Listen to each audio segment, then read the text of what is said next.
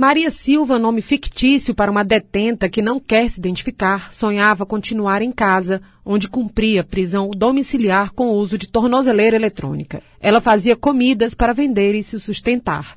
Mas na semana passada, a Justiça Estadual revogou a prisão domiciliar dela, que sofre de comorbidades de saúde. Agora Maria vai ter que voltar para o presídio feminino em meio à pandemia de Covid-19. Eu saí no prazo de 90 dias, mas antes de completar os 90 dias, eu fiz os exames, o advogado deu entrada. Mas o juiz não se manifestou. Manifestou ontem, pedindo para mim ser recolhido de novo. Eu já estou com seis meses na, na, na, na, liberdade, na pulseira. Eu não tenho nenhuma queda de regime da minha pulseira. E simplesmente ele quer me colocar dentro daquele inferno de novo.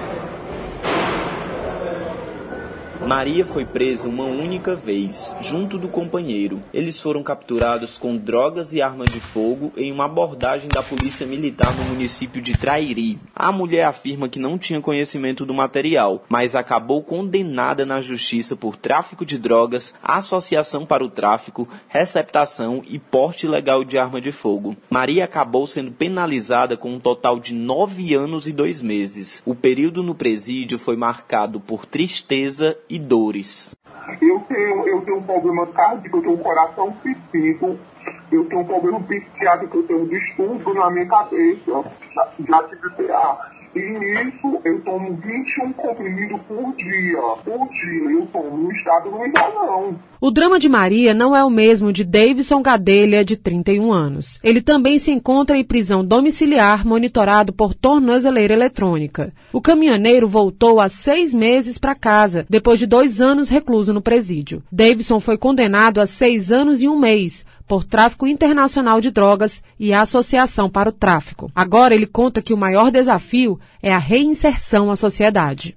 O cenário normal da coisa, sem pandemia, sem nada, as uhum. coisas já são difíceis para um, um ex-presidiário, como é o meu caso, né? Aí tu imagina com essa questão da pandemia, onde é, a dificuldade é maior ainda de se conseguir uma carta de emprego, né? O, e aí eu, eu queria pedir aqui um pouco mais de atenção é, da sociedade de não julgar, às vezes, muitas vezes, só mesmo no olhar. Porque aquele camarada ali está com uma pulseira na, na, na, na perna, não queira ver apenas o fato de que representa que ele é um peso, que ele é um errante, não. Veja também que ele é um pai de família, Veja também que ele é uma pessoa que comete erros como qualquer um outro. Então, assim, eu acho que antes de julgar, a gente tem que se colocar no lugar do próximo. Uma transferência de presídios representou a chance de Davidson voltar a estudar, oportunidade que nem todos os detentos têm. Agora ele quer progredir para o regime aberto e assim poder sair de casa, utilizar o estudo e procurar novos caminhos me matriculei e comecei a estudar lá. Fazia as provas do livro aberto todos os meses, que é um projeto bacana mesmo, onde a gente escolhe um livro, lê e depois faz uma dissertação do que a gente entendeu do livro. Consegui algumas emissões de pena com esse projeto e com o estudo também, que era de segunda a sexta, menos as quarta-feiras, que não tinha aula. Eu me encontro recluso dentro de casa, tenho dois filhos, né? pago pensão de um, que quem no caso está pagando não é eu, não tem condição. Meu pai está tendo que trabalhar, ele é caminhoneiro, né? Está tendo que trabalhar para pagar a pensão do meu outro menino e pagar conta de mim e da minha filha que estão dentro do apartamento é, do meu pai, entendeu? O trabalho de pensar e promover a justiça social como um todo e especialmente dentro do sistema carcerário é tocado a várias mãos. A Defensoria Pública, que trabalha na assistência jurídica aos mais vulneráveis, atua de forma sistemática para garantir o acesso à justiça. Histórias não faltam para ilustrar este trabalho nós vamos dar um nome fictício à nossa personagem que nos contou sua história. O cárcere começou na vida de Luana dentro de casa. O ambiente nunca foi de um lar, mas de aprisionamento em que o guarda era o próprio marido. Mas nesse caso, ele não a protegia. Na verdade, o homem abusava da aprisionada todos os dias. Foi por causa disso que Luana o matou. Para encontrar liberdade e permanecer viva, ela precisou usar a própria força. Quem nos conta a história de Luana é a defensora Lara Teles, que a atendeu junto ao órgão.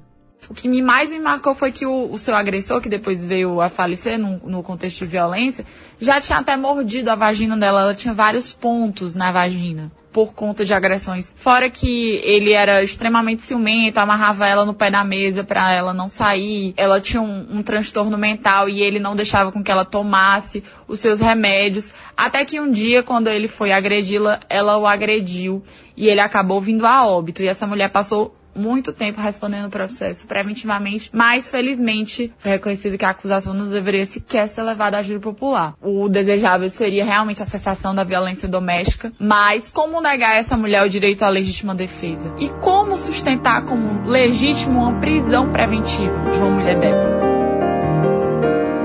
Por que sair de um cárcere e entrar em outro? Foi nesse cenário que Luana encontrou a Defensoria Pública. O papel do órgão foi fundamental no restabelecimento da dignidade humana e na reconstrução da vida da mulher que sofria abusos do marido. O defensor público Leandro Souza Bessa explica como esse é um trabalho de resistência à criminalização da pobreza. O papel da Defensoria Pública na resistência à criminalização da pobreza, né? Então, a ideia de resistência é a ideia de contraposição mas não uma resistência passiva, não uma resistência de é, simplesmente se defender ou, ou, ou, ou, simplesmente ficar numa postura é, é, meramente é, de guardar posição, mas uma, mas uma resistência ativa, né? uma resistência que, que diga, que diga a, a, com a, a possibilidade de empoderar as pessoas, de dar a elas condições de, de paridade de armas, né, tanto no momento processual quanto, quanto em outros momentos. Ele destaca ainda cinco pontos principais dessa atuação. A atuação judicial clássica, como instância de proteção e defesa dos economicamente vulneráveis, né? a educação e direitos como instrumento de empoderamento dos vulneráveis, e aí a Defensoria Pública funciona então como um meio de difusão do conhecimento de direitos, possibilitando aos pobres o caminho adequado para o seu efetivo exercício. Atuação transindividual, né? quando a instituição converte-se em, em é, instituição protetora de direitos coletivos de pessoas pobres, atuação extrajudicial e suas múltiplas possibilidades e atuação perante os sistemas internacionais de proteção aos direitos humanos. A inclusão social e o direito à justiça são debates também feitos pela Pastoral Carcerária da Igreja Católica no Ceará. A entidade religiosa une a força do Evangelho à luta por políticas públicas de combate ao desencarceramento, como explica Ruth Leite Vieira, assessora jurídica da Pastoral Carcerária. Uma missão de buscar, junto ao Estado, junto às autoridades, políticas públicas que possam possibilitar que essas pessoas possam fazer essa experiência de Cristo. Então, a missão profética, ela nos leva a denunciar as injustiças, denunciar os abusos, denunciar os maus tratos, para que a pessoa, sem essas condicionantes escravizantes, possam mergulhar livremente na proposta de Jesus em suas vidas e vão fazê-la reconstruir a si mesmo. As prisões não estão preparadas para receber os diversos tipos de presos e acabam segregando ainda mais. É o que pensa a presidente da Comissão de Direitos Humanos da Ordem dos Advogados do Brasil, Leila Paiva. A gente tem implementado no Ceará um sistema que cada vez segrega mais essas pessoas do convívio social, como se elas simplesmente não fossem voltar. Né? Ninguém aprende a viver em sociedade completamente aniquilado dessa sociedade. Né? Então, nosso compromisso, muito mais do que com legislações nacionais e internacionais garantidoras de direitos humanos, é com o compromisso com a sociedade compromisso de que o Estado está é, mantendo essas pessoas em custódia, mas está preparando essas pessoas para voltar em sociedade. E isso não está ocorrendo, simplesmente não está ocorrendo. É, diz que está resolvendo o problema, aprisionando nesse momento cada vez mais, além de ser extremamente desigual, ele não prepara as pessoas para conviver em sociedade. E essas pessoas vão ser liberadas e, portanto, vão causar mais problemas ainda é, sociais. Segundo Leila, a saída é tentar impedir a entrada dessas pessoas no cárcere.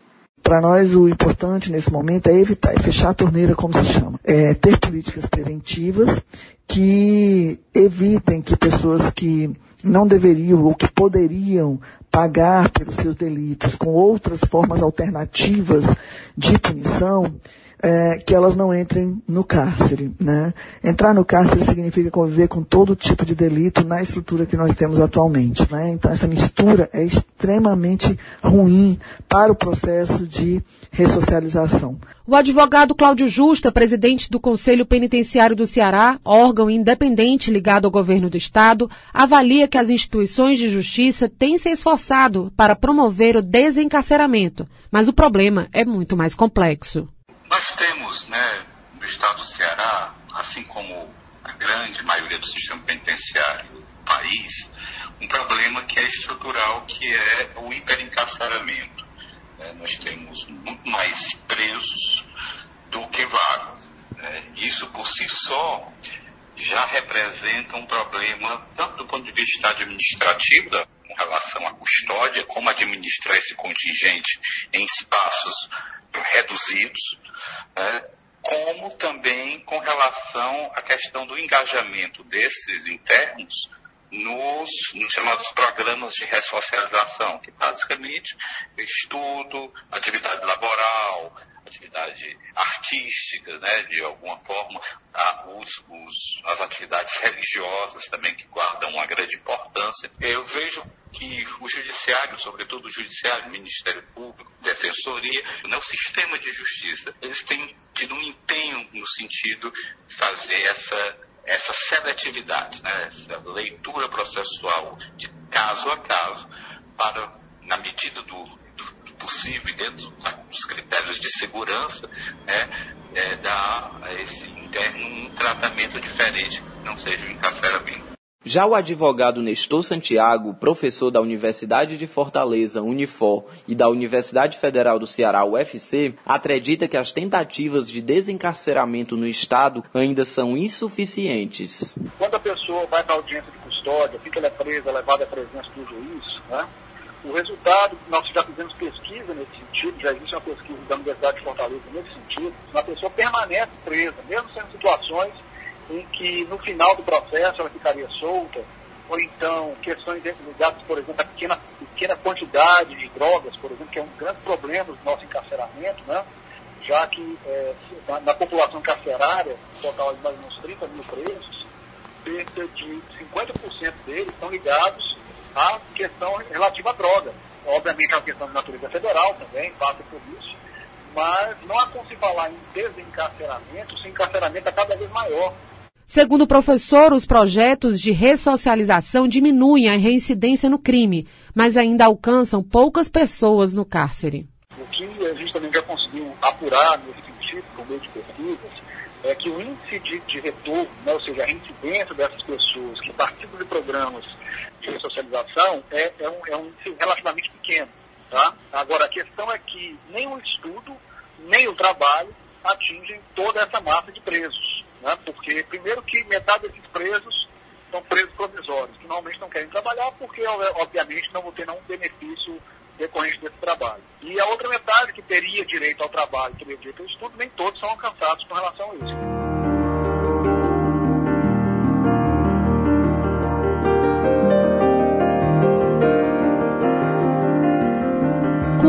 ensino formal e capacitações para o mercado de trabalho são oferecidos em algumas penitenciárias. Uma luta que é diária na busca contra a reincidência para os egressos do sistema penitenciário, como explica Mauro Albuquerque, titular da Secretaria de Administração Penitenciária. Para você ter uma ideia, o valor de capacitação é o, é o menor custo que nós temos com o interno, porque o interno hoje custa uma faixa de R$ 2.500 por mês. Né? Isso já inclui esse curso. Para eu dar um, um conhecimento para ele, a gente contrata um curso desse funcionário por uma excelente escola, o curso todo não sai em mil, mil duzentos reais. Então, uma única vez. Então, isso não é gasto, é um investimento. E com isso, para você ter uma ideia de valor, né, baratear o custo de preço. Várias reformas do presídio eu estou fazendo com essa mão de obra. Né, eu estou reformando pratos e, e algumas escolas com, com a, essa mão de obra de preço. Estou trazendo empresas, como eu tenho preço capacitado, eu estou trazendo empresas para dentro do sistema penitenciário. Se o preso vai receber um, um, salário, e dessa parte desse salário, ele vai pagar uma porcentagem para o Estado, vai vir para o Estado para poder bancar, bancar as despesas dele dentro do sistema penitenciário. Então, quanto mais presos eu capacitar, menor diminui o custo para a sociedade, ou seja, para os pagadores de impostos. Os presos provisórios, que já estiveram em número muito maior que os atuais, são um dos gargalos do sistema penitenciário. De acordo com a pasta, hoje o Ceará tem 10 mil detentos nessa condição, situação que para Mauro Albuquerque tende a diminuir ainda mais. Quando cheguei aqui tinha quase 16 mil presos provisórios, ele está na faixa de 10 mil, 10 mil presos provisórios, graças a esses audientes. Né? Então é a justiça que vê realmente a necessidade dessas pessoas pelo perigo iminente à sociedade, não ficar encarcerado. Então, isso faz parte de, de, um, de uma cautela do judiciário para poder proteger a população. A outra situação tem as medidas cautelares. Para você ter ideia, nosso programa de medidas cautelares tem atendido mais de 9 mil internos, ou seja, são pessoas que cometeram pequenos delitos, né, que não justifica a prisão, mas estão sendo acompanhados pelo Estado.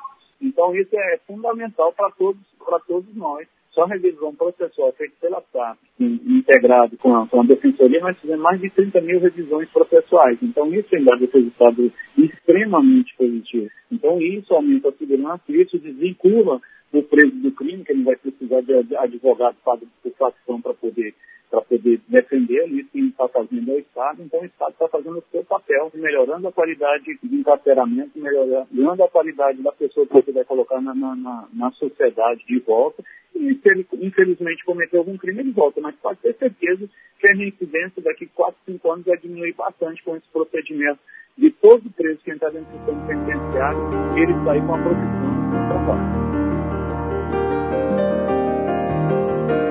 Pastoral, Defensoria e OAB são unânimes em defender a busca pela reinserção dos egressos do sistema penitenciário à sociedade. Um trabalho árduo que ainda precisa ser ampliado, mas que para Mauro já acontece dentro dos presídios cearenses. Isso é uma evolução natural né, das várias ações. A partir do momento, cada 2.400 presos da Justiça, ou seja, as audiências judiciais, no ano de 2019, nós apresentamos 30 mil presos, quer dizer, uma tendência natural ele ser condenado, ele, ele ir para a liberdade, ele progredir na sua pena. O professor Nestor Santiago aponta uma solução para o desencarceramento. Vejo, desde que é, a aposta inicial não seja no direito penal nem no, no endurecimento das penas, porque isso de pouco ajuda. Nós estamos tendo experiências já de muitos anos, né, mostrando que quanto mais há encarceramento, mais violência há. Né? Nós podemos ver nesse período de pandemia que, que por exemplo, a, quantidade de homicídios foi assustadora. Né? Então, de nada adianta ter mais direito penal. Claro que homicídio é um crime muito grave, realmente tem que ser, tem, tem que ser é, devidamente investigado, adequadamente investigado, né? para que haja punição também adequada. Mas eu digo, de uma forma geral, né? e aí voltando mais, mais uma vez para a questão relativa às drogas, né? É, nós temos que ter uma, uma experiência para fora do direito penal, porque ressocializar pelo direito penal já se mostrou uma contradição é, bem evidente.